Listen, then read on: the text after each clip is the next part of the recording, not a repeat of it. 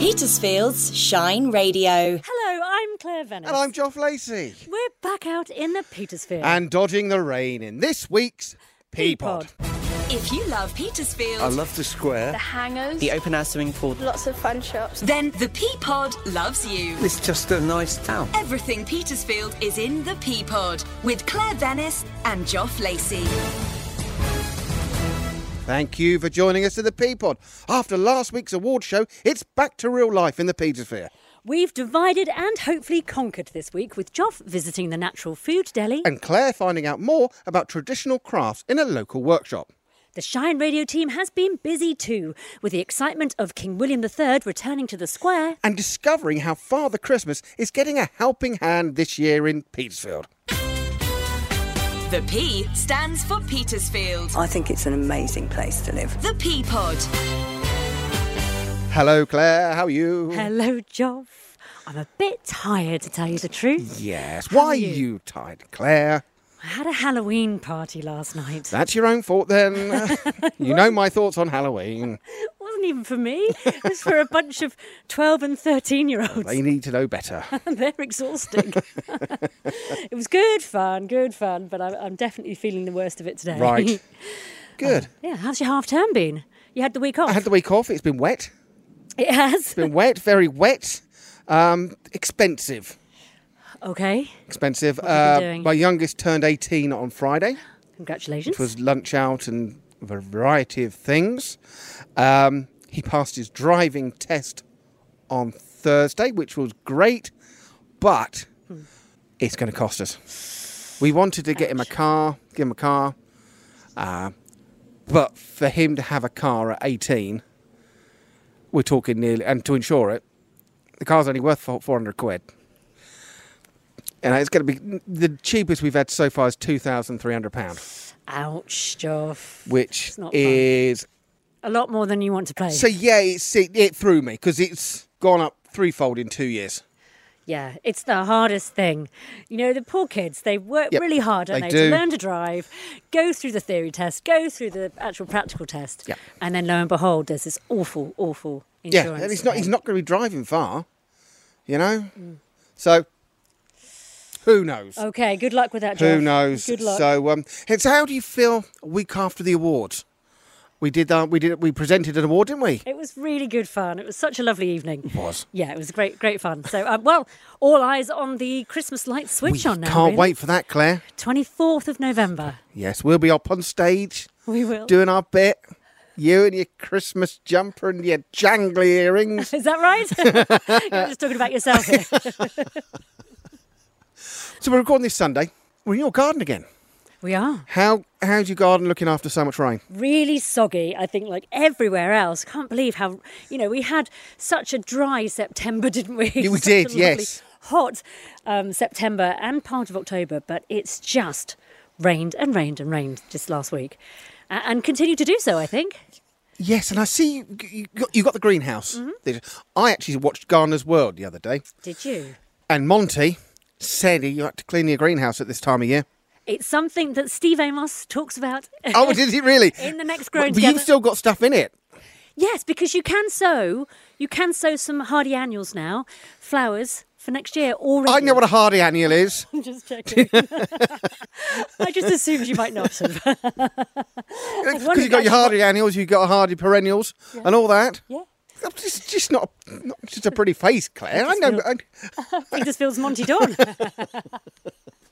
yes, so I'm growing some bits and bobs, and you know the chilies are still happily growing. Uh, They're quite hot. Are they? So we're making making way through them slowly. oh, right. And what do you use your chilies for? Anything you can cook with, really. Yeah. Stews, chilies. Um, you know, um, Yeah. put it on cheese on toast, really, if you want a sort of a kick. Yeah. You, you, you lost me at cheese on toast, Claire. Well, you can take some chilies home if you'd like, Joff, if you like some hot food. But it's late. The leaves are late turning and dropping. It's November this week, you know, so it's kind of a strange autumn. It's Yes. a long time to come. and have you heard of Medlar? I have. Because that was interesting. I was going to look out for some Medlar jelly. Because that was on Gardener's World as well. It was. I've only watched the one programme. But, but that was an, that's an interesting fruit. It is. I haven't got one. Um, would you like to have one, though? What, a medlar tree? Yeah, I think it'd be quite exciting. Well, I know that Pecan are about to launch or have launched their fruit tree in every garden. I'm not sure if they offer a medlar. Maybe you could find out. Well, I might look into it, Claire. Good, So uh, good. Let me know. I will do.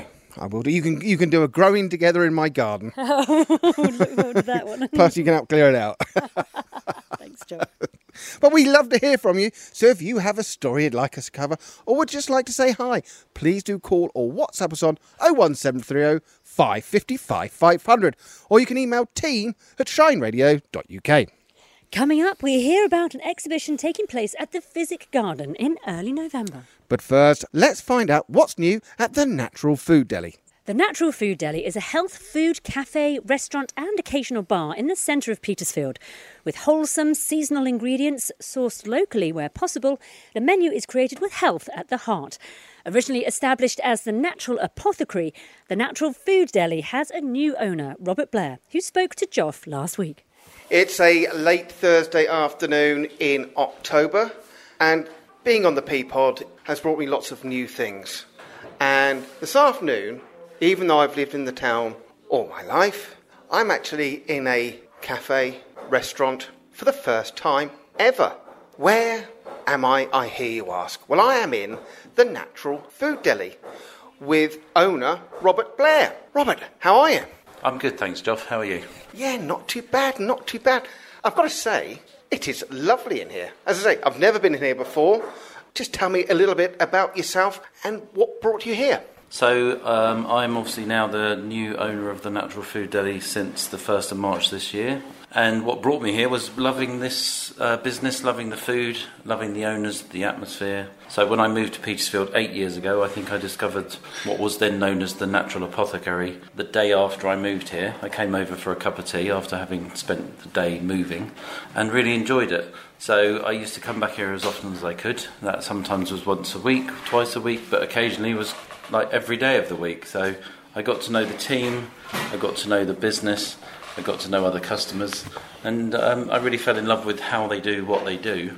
And that was it, really, up until uh, October last year, where myself and the former owner had a conversation which started with the words, I think I'm going to sell the business.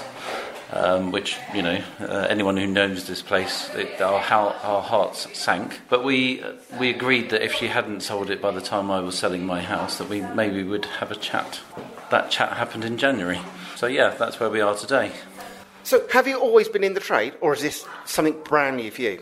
Uh, absolutely brand new. Um, my background was 24 years of either e-commerce or marketing for various different blue chip companies. So if I told you I worked for Amazon for seven years, um, back in the day when it was uh, still not making any money, and it tells you how long ago that was. But uh, yeah, I've done various different e-commerce projects or marketing projects, made TV and radio adverts in my life, and those kind of things. So, but my my passion behind that. So everyone does what they do for a living, and it's nice if you like what you do. But food and the interest of ingredients and the concept of where things come from, why they are, you know, why that thing from there is better than this thing from here. Um, that always interested me, which is also why I, I loved the food and the way that the, the, the uh, natural food deli does what it does. Uh, which was that was the interest for me was how how could I bring what I love to this business and take it further. So, what do you offer here? So we are at our heart a healthy cafe, stroke restaurant. So we have all of our ingredients brought in. Everything bar two things in this building are made on site. The only things aren't are canned drinks and ice cream, which we can't make on site. But we bring in ingredients. We make healthy, wholesome uh, salads, mostly leaning towards uh, vegetarian and vegan, but we are not wholly vegetarian or vegan. We do have a chicken satay, which is like one of our more popular dishes.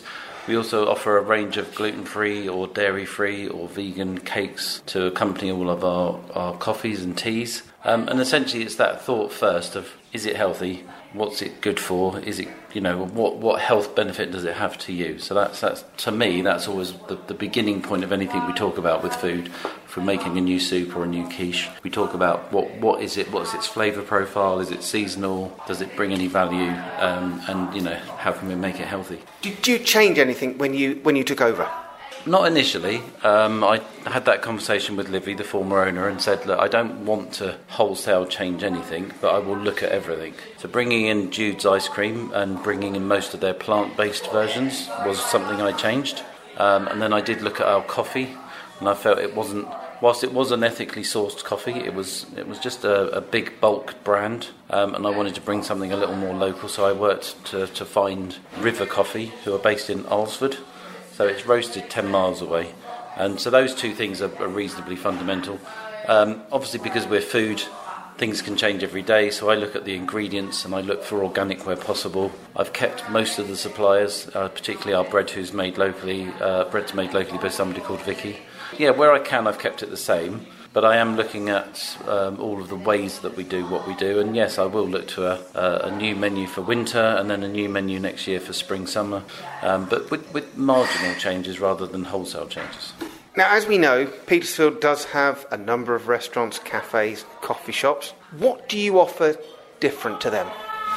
Yeah, I think that's an interesting point because um, I'm, I'm a customer too, not just of here but of this town. And there are other wonderful places to go and eat. I love Madeline's. I like occasionally going down to um, Clavio. I've eaten in the townhouse, etc. So I'm not wholly and solely all about what does the natural food deli do.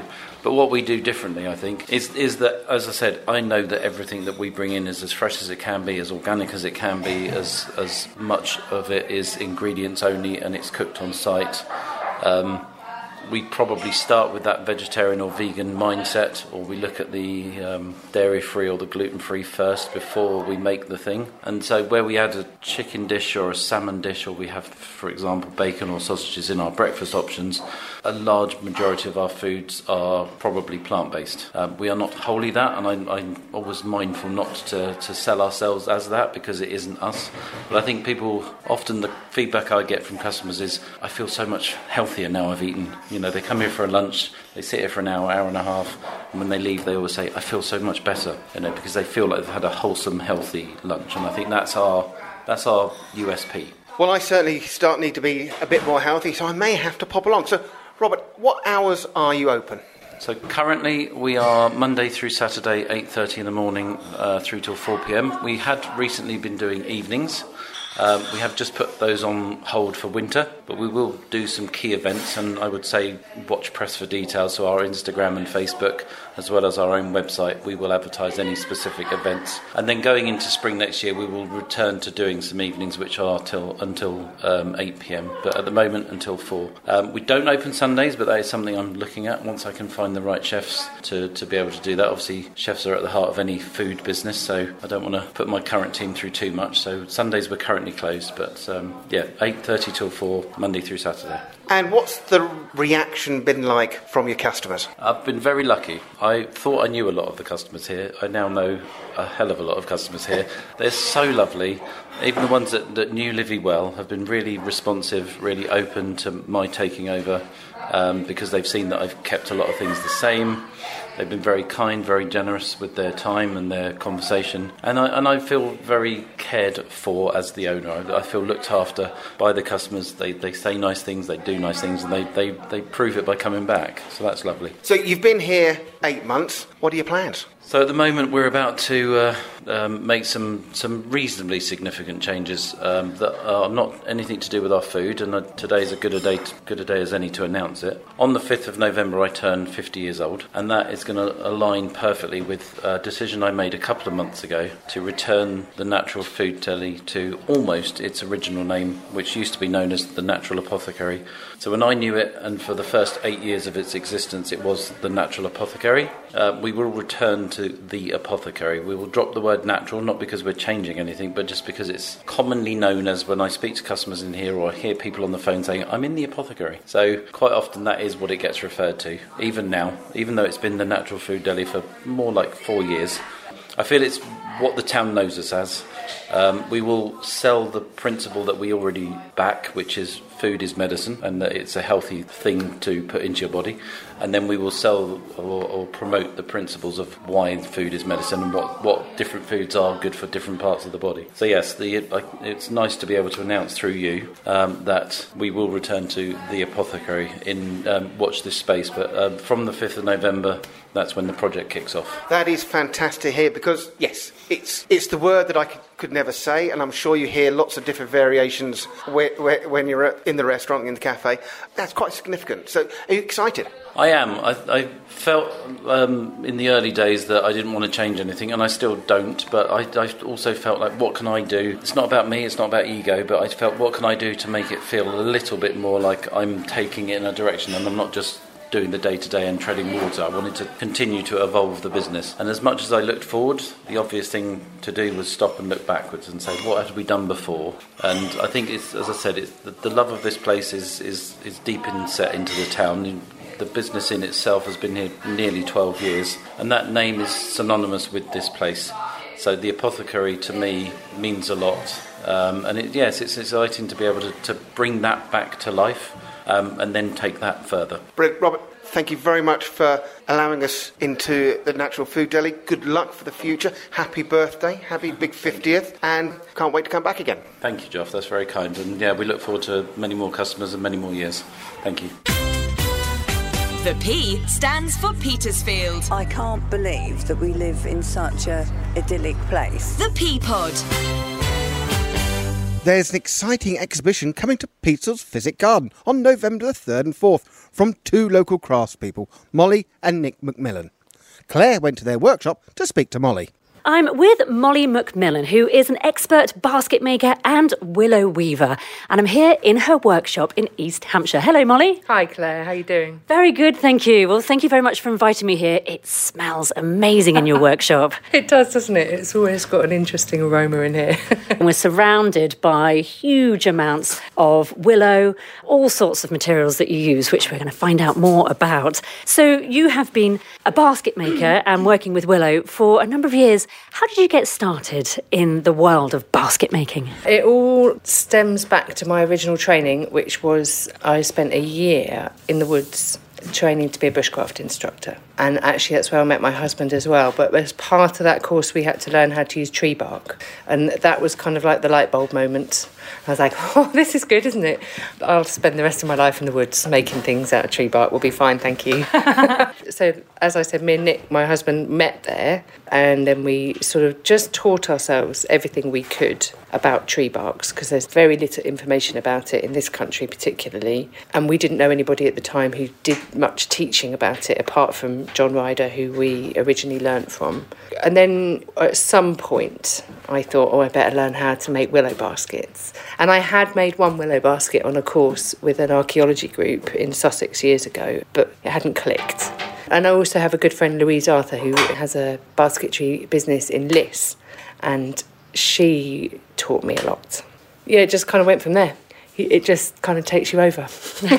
you can't leave them alone. You can't leave the sticks alone once you know you can do stuff with them because they're just like magic sticks. Well, it's a real craft, and looking around your workshop here, you have some items that you've crafted hanging up all over the place, actually. It's absolutely beautiful. Where do you source your materials from? So with the willow, I use two different companies down in Somerset, which is where all the big family growers they have like miles and miles of it because I need so much. I couldn't grow it all at the moment. I haven't got a handy field to grow the willow. So I buy in a lot, but I also do harvest a fair amount of stuff locally. So wherever I go, I tend to shove willow in the ground and it obviously grows. So I kind of build up this map of places in people's gardens. If I see willow growing out of someone's hedge, I'll go knock on the door and ask them if I can harvest it. So I go round in the winter and harvest all that willow. And then all the tree bark, which I tend to harvest with my husband, which is all behind me, all in big rolls on mm. shelves behind me.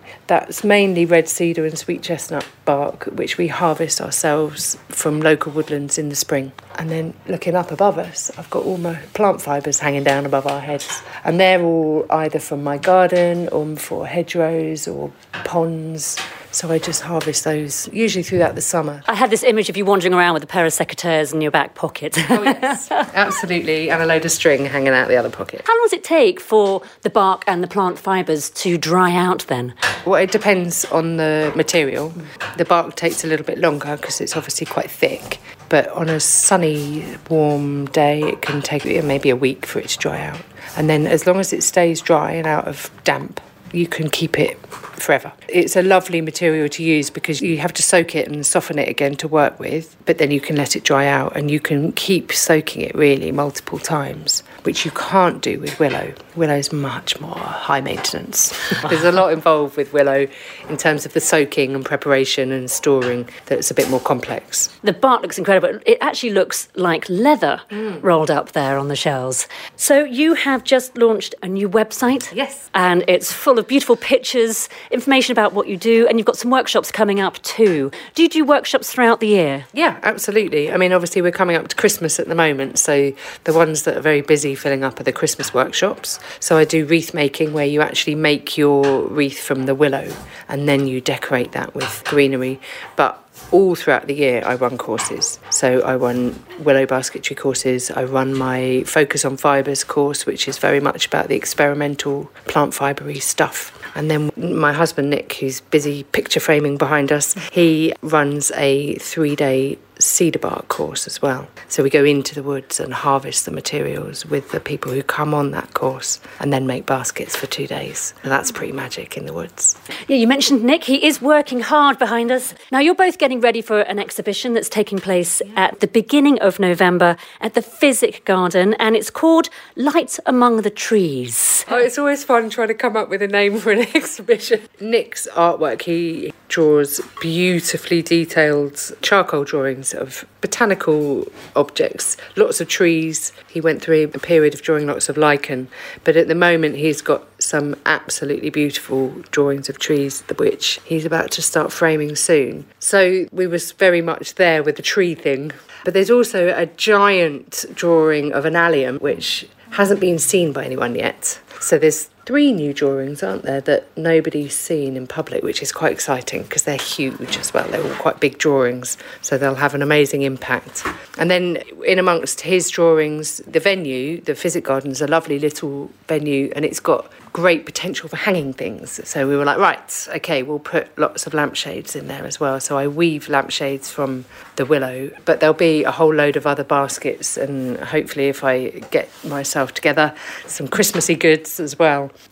So we wanted to just put that theme of light and trees together. Perfect time of year. This time of year, there is absolutely beautiful light, isn't there, outside, if, if you're lucky to catch a sunny day. And the exhibition will take place on November the 3rd to the 4th from 10 till 4 pm. Molly, thank you very much for telling me more about what you do. How can people find out more about you? Oh, well, have a look at my rather lovely new website, which is www.mollymcmillan.co.uk. It's been quite a special morning coming here and meeting you. And Nick, working away in the background. Best of luck with the exhibition, both of you. Luring people in for a cup of tea, come and have a chat, and yeah, just come and talk about what we do as well. People are very welcome. You can hear more from Molly in the latest edition of Shine Radio's gardening podcast, Growing Together. Coming up, Father Christmas is getting some Petersfield help this year. But first, Chris Skinner is back with the latest What's On guide. The Peapod Events Guide. What's on in the Petersphere?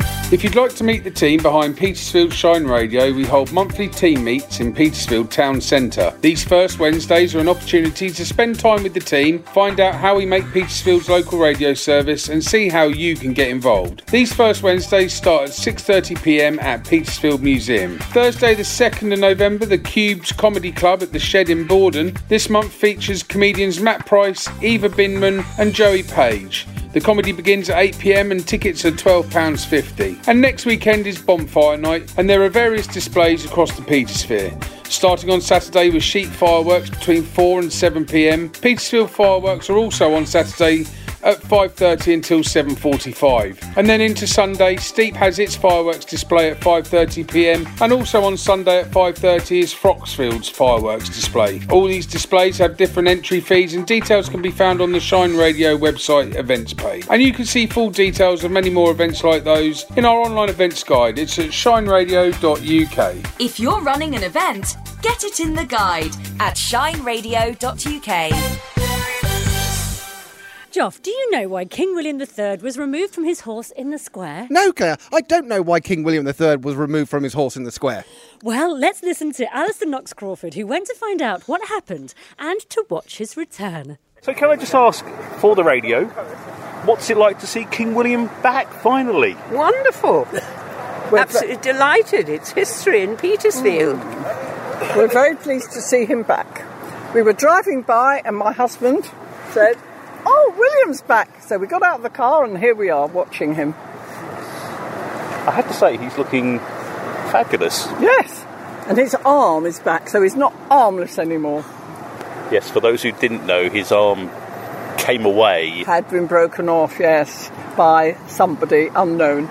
but they've spent ages putting him back together, and here he is. Mm, but Felicity knows a little bit about the foundry, where the it's lady who's up there has repaired his arm, uh, and he this firm, the crane people, collected William at, uh, this morning from East London and brought him here.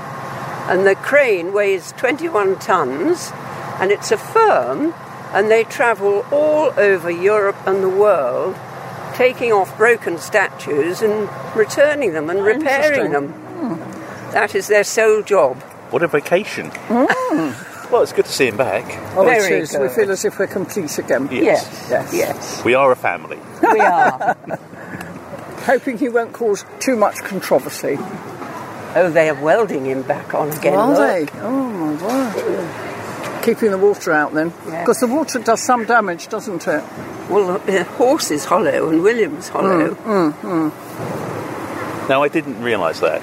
Mm. Did you think he was solid? I Lead. had, I thought he might just be lead, but, I, I couldn't say because I'm. It would have been. He would have been very, very heavy if it had been solid. No, oh, they're uncoupling him now, hollow. look. Oh, he's there. He's arrived.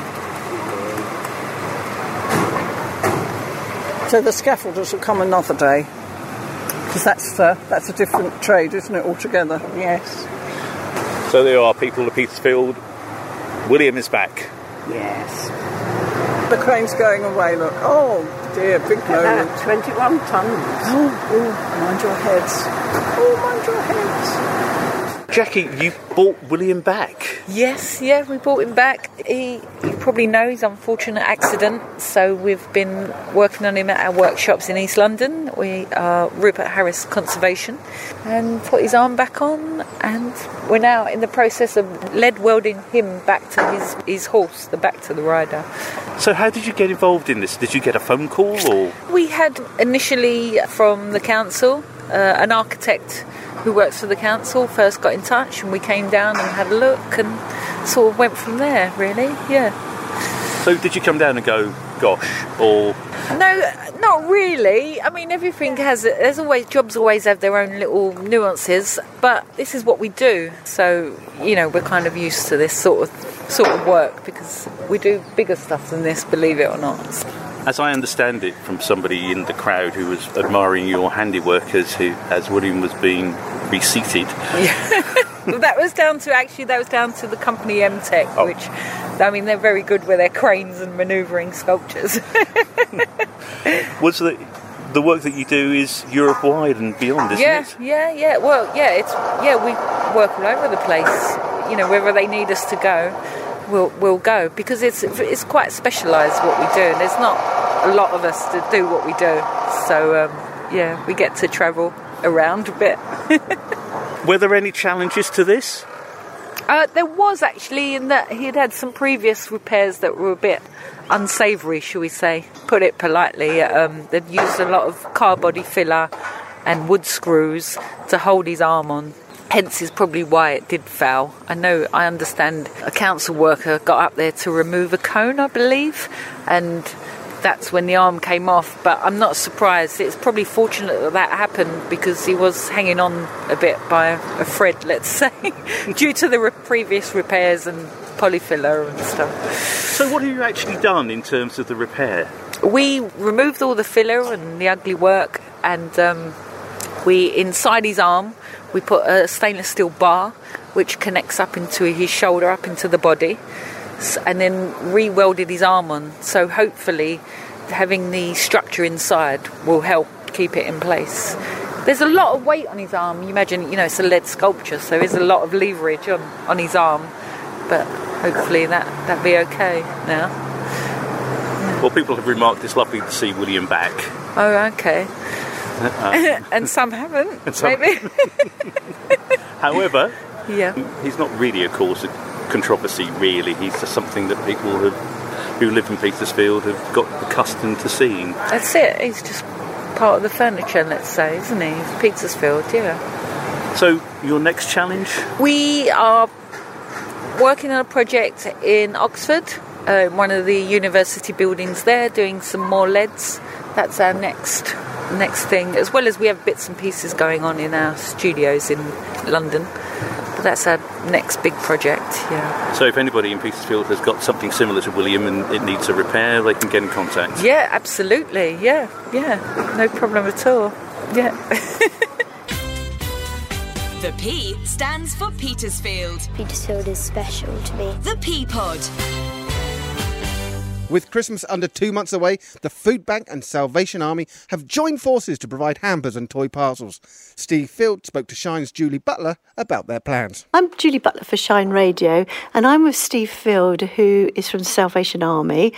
Steve, I do the food bank requests for my news um, on a Wednesday. Obviously, now we're coming up towards Christmas and they're talking about Christmas hampers. I'm interested to know quite what the format of this is and what it's all about. So, you, this isn't the first year you've been doing this. This is something that's been happening for quite some time now, isn't it? Yeah, that's correct, Julie, uh, and welcome everyone that's listening. Uh, we've been doing food hampers now for five years. Three of those years was with the help of the town mayor um, who uh, would raise funds and uh, provide that money towards us uh, purchasing the goods that were needed. And then it came to the fourth year when the t- town mayor decided there were other things, which was absolutely right to do.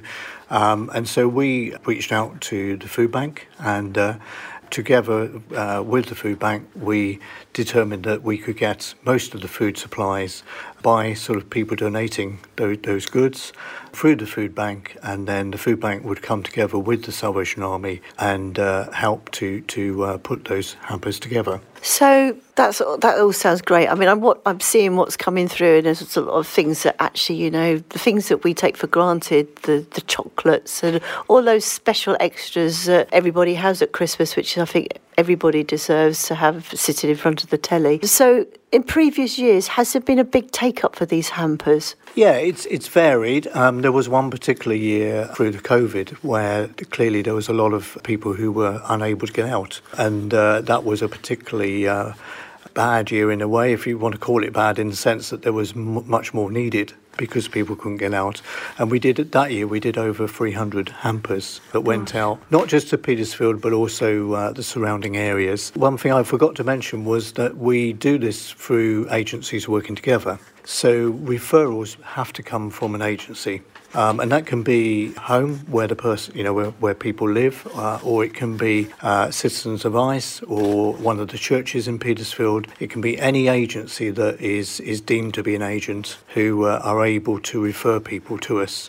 And, and one of the purposes of doing that as well was you can imagine with over 300 hampers, there would have been a few duplications there. And what we wanted to do was to ensure that everyone only received one hamper. Uh, the hampers are made up, as you've already uh, hinted at, of luxury items. Mm. So we try and make it something that perhaps they wouldn't be able to afford themselves, something that will just be special that they can just um, enjoy rather than just giving them the usual biscuits and, and stuff like that. Yeah. So you're basically more of a sort of the agent to bring it together and then distribute it. Do you distribute it, or does that happen with the um, the people that actually suggest who should be lucky enough to receive these hampers? Yeah. So the way it works is um, the Salvation Army and the Food Bank. Um, obviously decide whether they're going to do another year and this year they are and as part of the Salvation Army I, I'm, I'm kind of party to that. But I also facilitate the agencies working together. So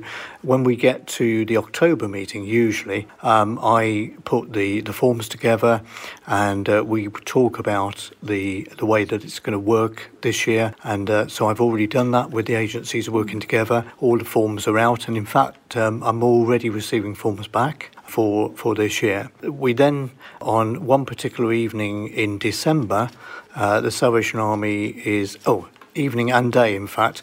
The whole day is given over to all of the hampers being put together, and uh, those are then put into uh, agency groups. And the agents then come and pick those hampers up um, because all we know is the, the family name and the postcode. We don't get to know the details because of GDPR, and so all, everything is handed back to the agencies then to distribute to uh, to those that will be receiving the hampers. With everything that's going on at the moment, and you know, we do know that in some families, finances are extremely tight and actually tighter than it has been in previous years.